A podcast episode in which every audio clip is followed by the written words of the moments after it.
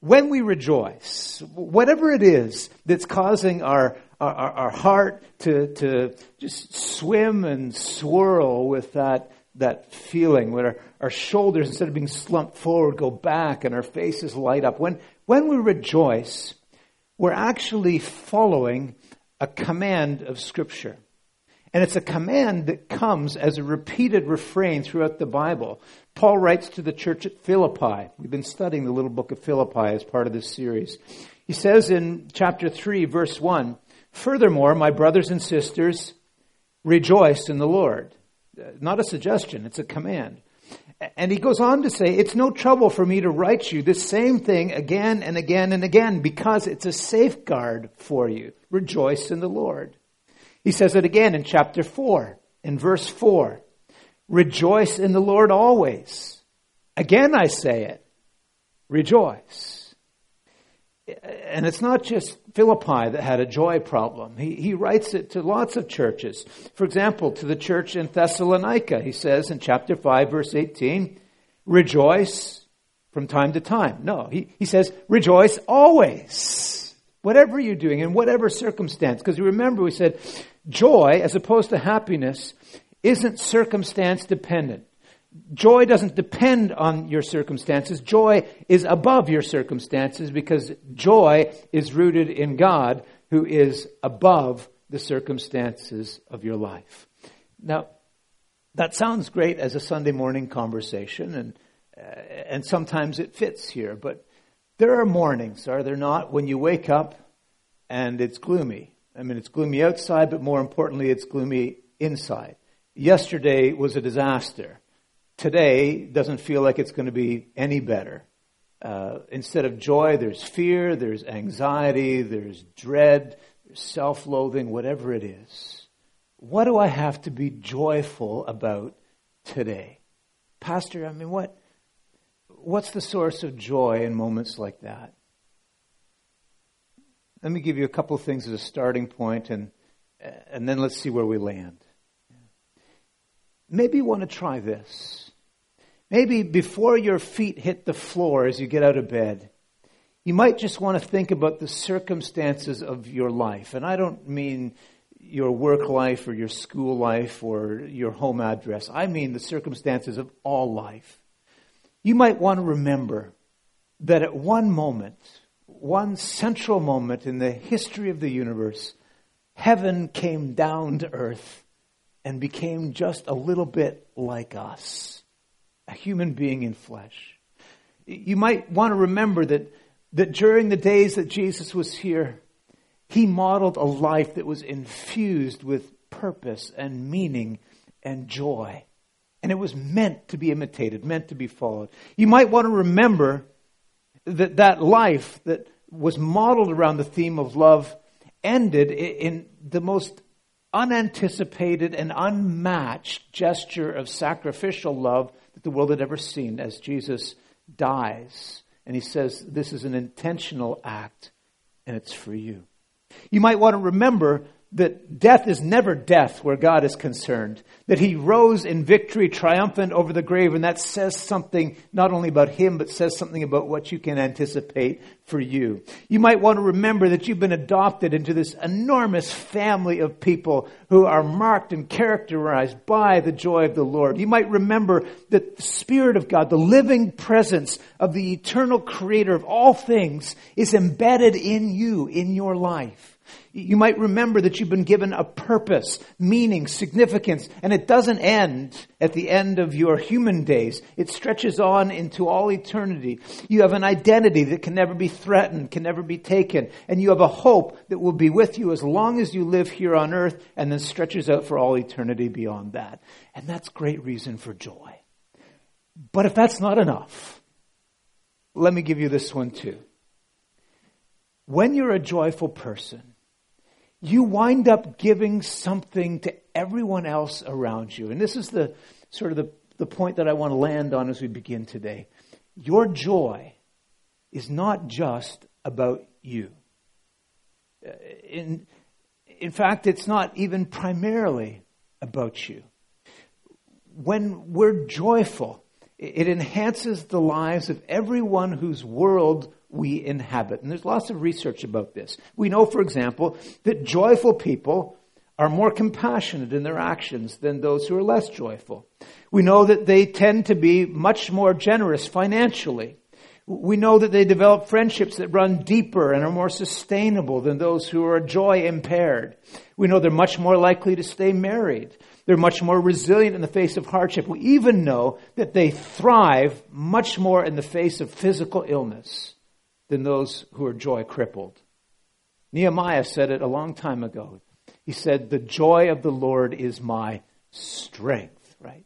And, and that's just true. Where, where joy increases, goodness increases, virtue increases. And it's not just about me, it's about everyone.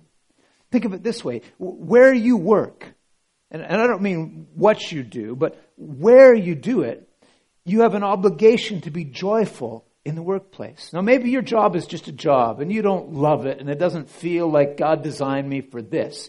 But whatever it is that you do, you have an obligation to be joyful because when you bring that into the workplace, it improves the lives of everybody around you. And here's the reason why, and this is the most telling reason why your joy is not just about you. Unhappy Christians, joy starved Christians, are a greater argument against Christianity than the strongest argument that atheists have ever mustered. Folks, people watch. You, you, know this, right? They're, they're watching all the time. They're particularly watching religion and religious people because we're suspicious of religion in our culture. And they're going to assume that if Christians are grumpy, judgmental, prejudicial, racist, just joy starved people, then it's only for, for one of two reasons. Either the Jesus that they're following is that way, or they're following Jesus the wrong way. And most people will assume the further, the, the former. They, they see an unhappy Christian and they'll assume that that's just what Christianity is. That's what the gospel does. Instead of bringing buoyancy into your life and a lightness in your step and, and an unquenchable joy into your life, it, it just slumps you forward and fills you with guilt and disdain for this wicked world. Joy is commanded. It's commanded repeatedly in the Gospels. Uh, one of the reasons is that, that without followers who know that there is a spiritual and, and moral and biblical responsibility for being joyful, without that, the whole mission of getting good news into the world gets compromised. Because people can never quite get past the messenger. They, they trip over the messenger. And they think, listen, I, I don't want to have anything that they have because look what it did to them. It just shriveled them up inside. That's going to bring us to, to the primary point of this morning, and the one that we ended on last week the, the rather shocking secret that joyful people have learned. You might not have guessed that. You won't find it in the research because this isn't something that researchers spend a lot of time on, but we're going to find it in a section of Philippians. And so if you have your Bibles, we're in Philippians. We're in chapter 2 this week. Paul's writing to this little church in Philippi. We're going to start in the second chapter at the beginning. Paul says, Therefore, if you have any encouragement from being united with Christ, any comfort from his love, any common sharing in the Spirit, if any tenderness and compassion, then make my joy complete. How? By being like minded by, by having the same love, by being one in spirit and of one mind. Don't do anything out of selfish ambition or vain conceit. Rather, in humility. Circle that word. In humility. Value others above yourself. Don't look to your own interests, but each of you to the interests of others. I'm going to stop there. We'll read onward in a minute. I, I don't think there's any way that I'm going to be able to, to emphasize how radical that set of words was for people who lived in Philippi. These were game changers. There had been nothing written or even suggested that came remotely close to what Paul is getting at here. And, and, and in order to understand that, you need to understand just a little bit about what life was like in Philippi. Uh, Philippi was one of the crown jewels of the Roman Empire. This is a Roman colony. And, the Roman Empire was the most status conscious region of the ancient world. It might be the most status conscious society in all history. Every society has things that they value. Some value family above all else. Others will value the accumulation of, of possessions. Others just of, of monetary wealth. Uh, the primary currency in ancient Rome, Rome was not, was not physical material wealth. It was not possessions, wasn't even family. The primary currency is honor. Honor was the trade and stock of the Roman Empire. It is the most status oriented culture in the world. One of their primary thinkers, Cicero, said, By nature, we yearn and we hunger for honor. And once we have glimpsed its radiance, there's nothing that we are not prepared to bear or suffer in order to secure it. The secret of life in Philippi can be summed up in one word advance yourself, promote yourself, serve yourself, do it publicly because you need to be seen. And society was divided up pretty clearly into all of these different rungs on the ladder, or classes, if you would like. The basic division in Rome was between the elite and the non elite. And it wasn't a 50 50 split. In fact, only about 2% of the people who lived in the Roman Empire were considered to be part of the elites. The rest, the 98%, are just the masses. At the very bottom of the masses was a group who, well, they were the slaves. They had no honor. It didn't mean that they had no possessions or no family or, or no money, but they had no honor.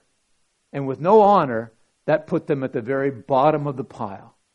Above the slaves were a group that were called the freed men or the freed women. Now, maybe they're not elite, but they're not slaves. So they're a little bit higher on the honor scale.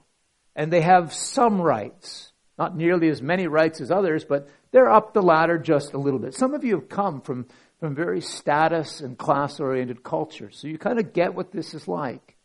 Above them the next category, they're, they're still parts of the, of the non elite. So they're still in that 98%, but you had the slaves and you had the freedmen, and above them are the citizens. These are the citizens of Rome. And this is not a, a huge group, but it is much more sizable than that, that little 2% band at the top. To be a citizen of Rome meant, it meant that you had certain rights certain privileges. But most importantly, it meant that you were not them. I'm not a slave. I'm not just a freedman. I'm a citizen. It, it meant something. It had honor. And then you move to that top little band, the 2%. And even among that little band, as you widen it out, there were stratifications. At the very bottom of the band, there's a group that's called, and you find this kind of funny, they were called equestrians. Ever wonder where the word came from? That's where it comes from. What's an equestrian?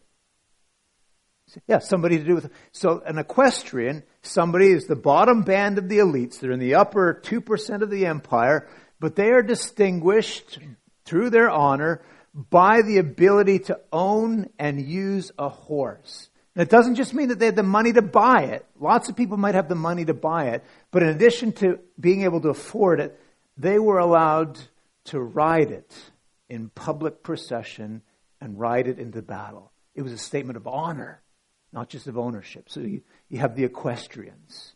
Even smaller, but above the equestrians, is a group of senators. I mean, you're dealing with the elite of the elite, members of the Roman Senate. And when you get to the very top of the whole pile, there's room for only one the ruler, who's bore the title Caesar. Caesar and everything about life in, in ancient Rome, life in Philippi, was meant to reinforce your position on the ladder and to stimulate the desire inside to move up. For example, the clothes that people wore were entirely about your status. If you were a freed man, you got to wear a special hat.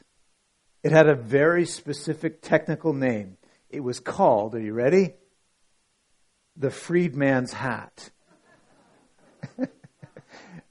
and, when you, when you wore it, it was your way of saying, listen, I may not be Caesar, but I'm not one of those.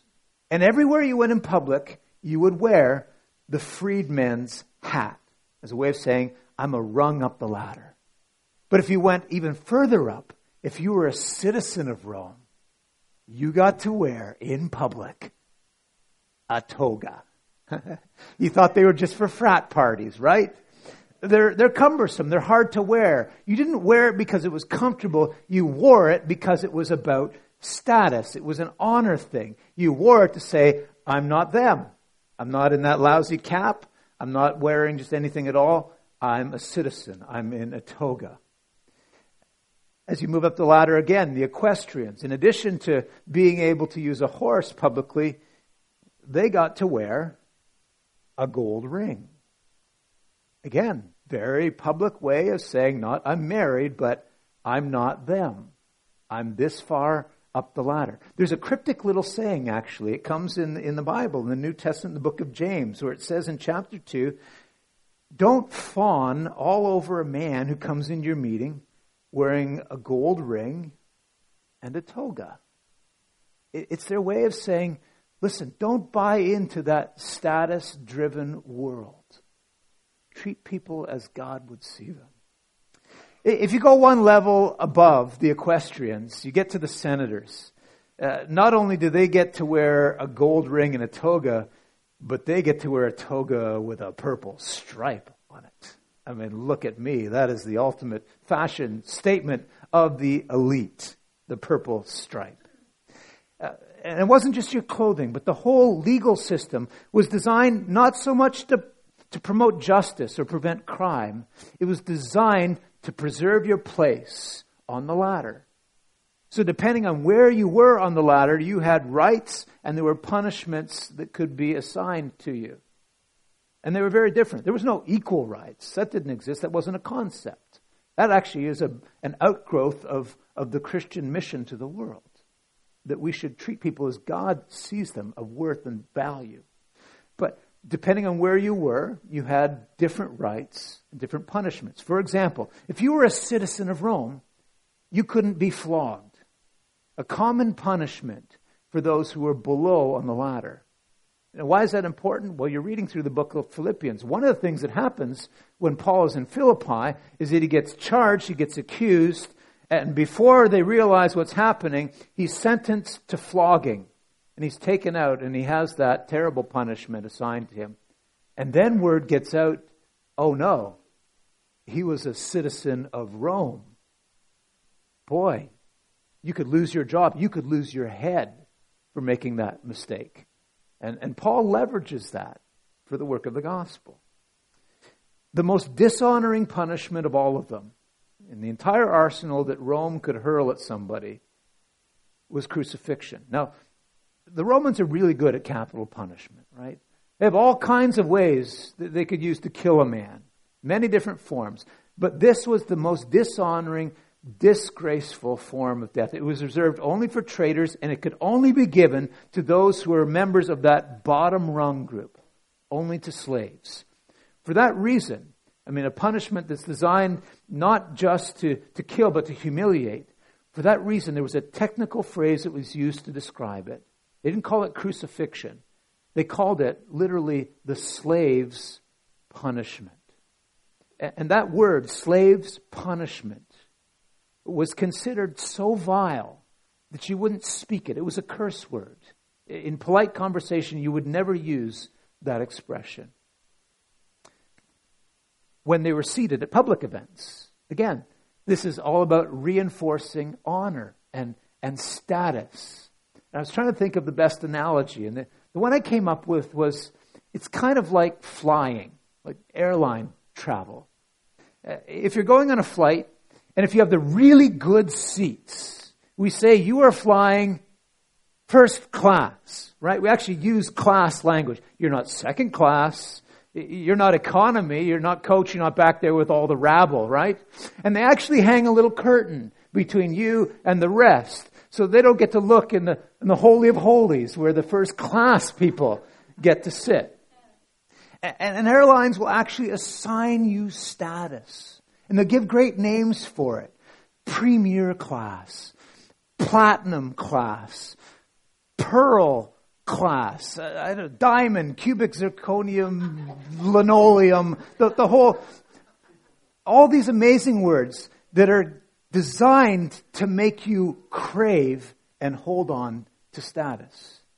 And they do things to reinforce that hunger for status. Higher class passengers get to board the plane first, and the rest of us just kind of look on and say, oh, okay. And some genius in marketing thought, well, this is a great idea. Before the first class passengers start to board, we'll take a little red carpet and we'll roll it out on the, uh, on the little expressway there and, and they'll walk across on a red carpet because they're first class. And then when they're all across, we'll roll it back up again. And everybody else has to walk across on just normal airport carpet. It has nothing to do with improving the experience. It's about reinforcing class. How ashamed we'll all feel. I had to walk on gray carpet.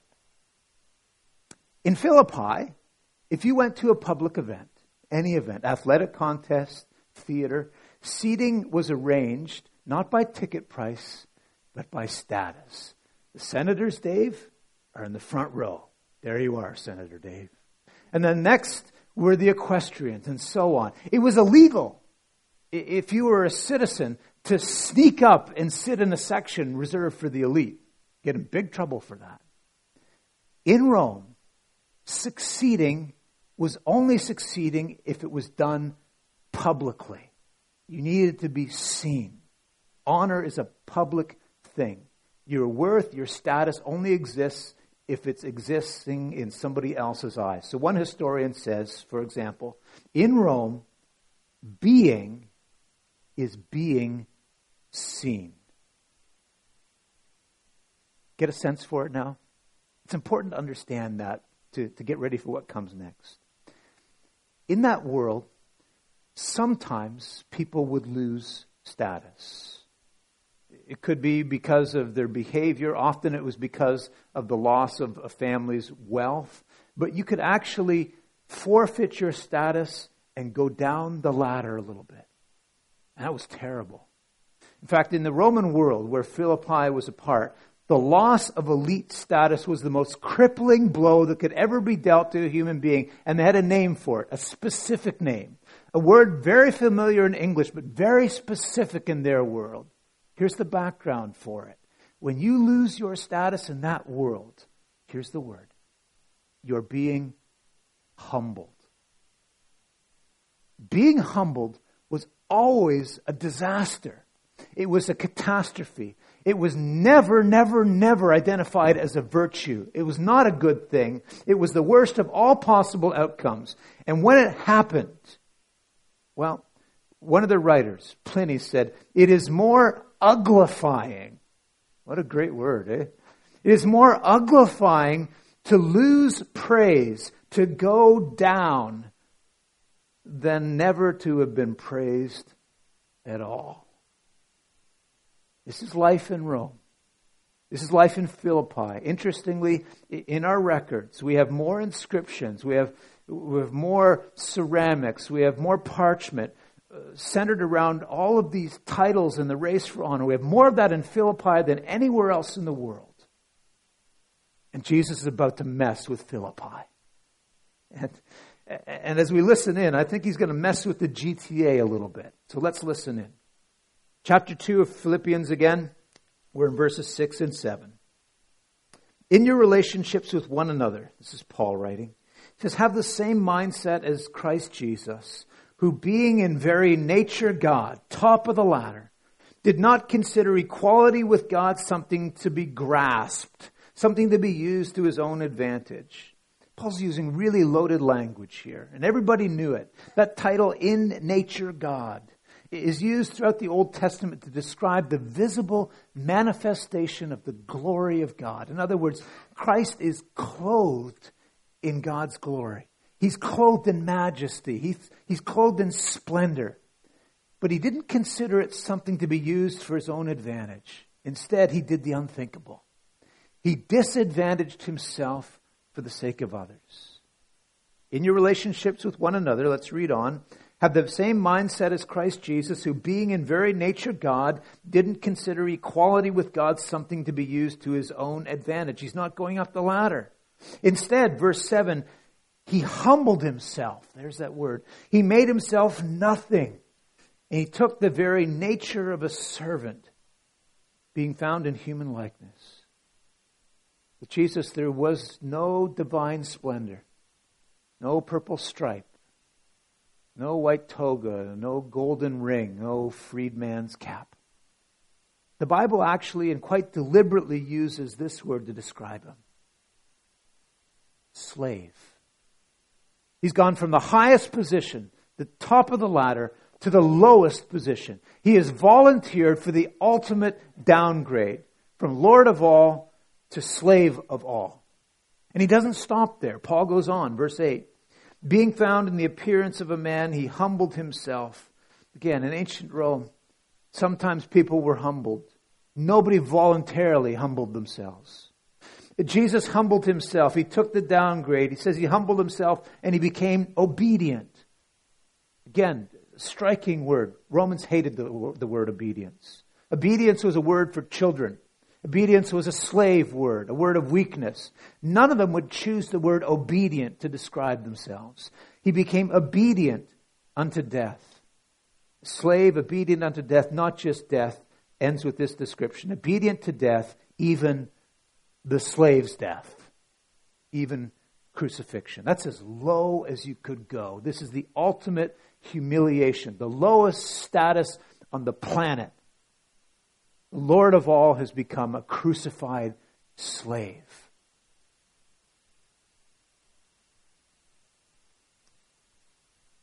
By the way, if you've been with us, you know we've been talking about the difference between the happy life and the meaningful life.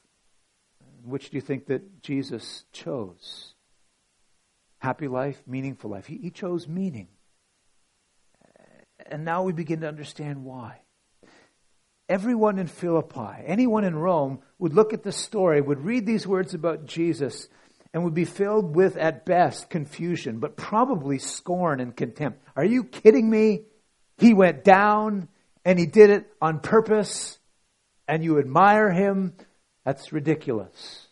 That's why Paul talks again and again about the folly of the gospel. It's foolishness, he says. It's a loser strategy. Nobody does that in Rome. But Rome is wrong. And Paul's going to show how wrong Rome was. Let's read on, verses 9 through 11. Therefore, don't you love therefores when they come in Scripture? Therefore, God exalted him to the highest place, gave him the name that ranks above all other names, so that at the name of Jesus every knee should bow in heaven and on earth and under the earth. Every tongue will confess that Jesus Christ is Lord to the glory of God the Father. In the first act, it's Jesus who's doing the work, and it's the work of humiliation. In the second act, it's God who's doing the vindicating work. And because in Rome everything of importance is public, this is going to be the most public gesture of God's work in the life of Jesus the world ever knows. At the name of Jesus, every knee will bow, every tongue will confess. One day it's going to be that public. Every knee. Caesar isn't going to be Lord after all. And the ladder that is so important to you is going to be tipped completely upside down. The kingdom of God is, is exactly that. It's, it's upside down. It's this new reality that breaks into Rome or Philippi or the GTA where we realize that the servants are the great ones. And that, at long last, after you've been patient for these 20 minutes, is the shocking secret that joyful people have learned.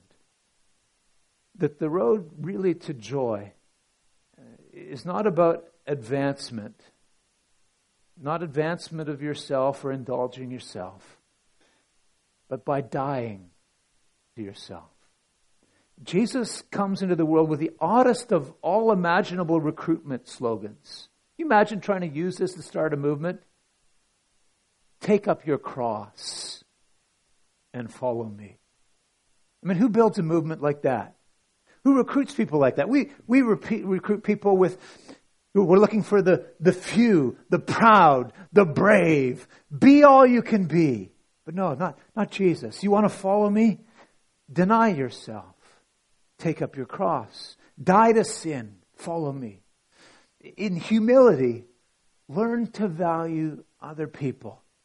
Seek the advancement of other people more than the advancement of yourself. Take up your cross.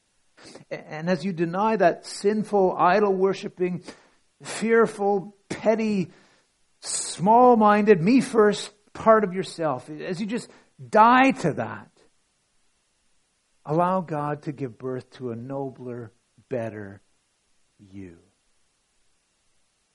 The shocking secret that followers of Jesus have learned is that joy comes not through indulging my sinful self, but by dying to it. Have you done that? Will you do that? Flip back for a second to the very beginning of the book of Philippians. Paul's writing the church at Philippi. He says, From Paul, a slave of Christ Jesus. I'm, I'm the slave of a slave. In fact, I'm the slave of a crucified slave. Not just that, Paul would write in another place, I've been crucified with Christ. It's no longer I that live, but Christ who lives in me. I'm the crucified slave of a crucified slave. How low can you go? But Jesus comes into you with all those demanding, frightening, joy bringing words. Take up your cross. Uh, listen, I, I know. I, I know that this probably raises more questions than it answers.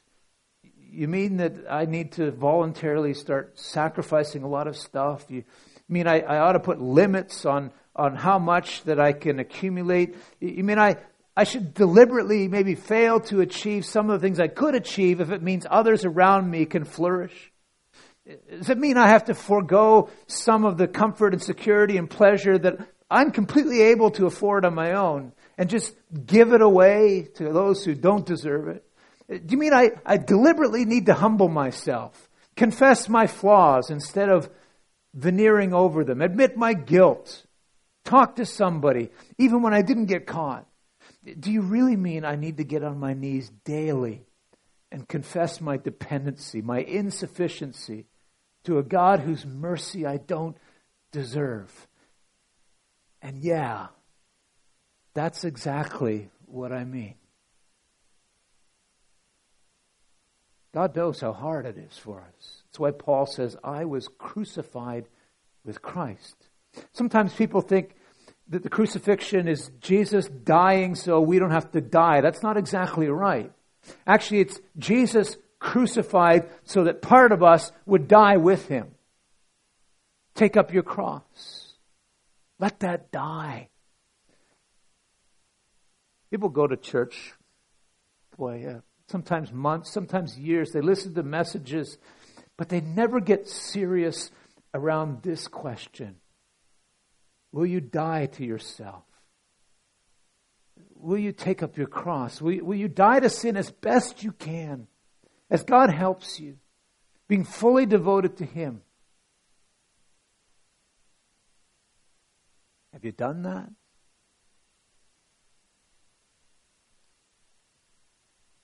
And I guess as we think about baptism, the bigger question is have you have you taken that step that should precede it? And if you haven't, maybe a question you want to think about a little bit during the, the waning hours of the day today is has climbing that ladder gotten you everything that you wanted? Maybe you got the job or the house or the salary that success, that relationship, that, that pleasure? Has it really satisfied your soul? I just, I, I don't know how else to say it. If you have to keep climbing the ladder, go ahead. Get it out of your system. But, but you will find that when you get to the top, joy is not one of the things that's there waiting for you. And if you're ready to fully surrender your life, then this is the moment. And this is God's call for us. The invitation of Jesus that, that moves us from saying, my will, my way, my reputation, my time, my money, through that filter of take up your cross to your will, your purposes, your kingdom come, and let it come in my life. I'd like to invite you to pray with me. Bow your head for a moment and close your eyes. I don't know what taking up the cross means for you today, but maybe in this moment, in the best way that you can, as sincere as you can be, you feel fully surrendered to Jesus. And you just resonate with this whole thing and you want to say, God, you know that's my desire. God, help me more and more to be fully surrendered to you. Maybe that's not you, though. Maybe if you're honest, you think I've been holding something back. Maybe there's something that just sticks in your throat when you even hear those words deny yourself. And what you need to say to God right now is simply this God, I, I'm going to need your help here. Because it's, it's hard for me. I know there's something stuck in me. There's sin I need to die to. And, I'm afraid. There's anger or bitterness inside me. There's this drivenness, and I don't understand it. Can you allow room for Jesus to say to you right now, I know. Just trust me in this. Just take up your cross and follow me. Heavenly Father, we all ask for your help in this. It's so hard for us. There are people here this morning who are at this big crossroad in their lives facing real decisions that need to be made this week. May this mind be in us that was also in Jesus. Would you help us take up our cross and follow the one that we love? Pray it in Jesus' name. Amen.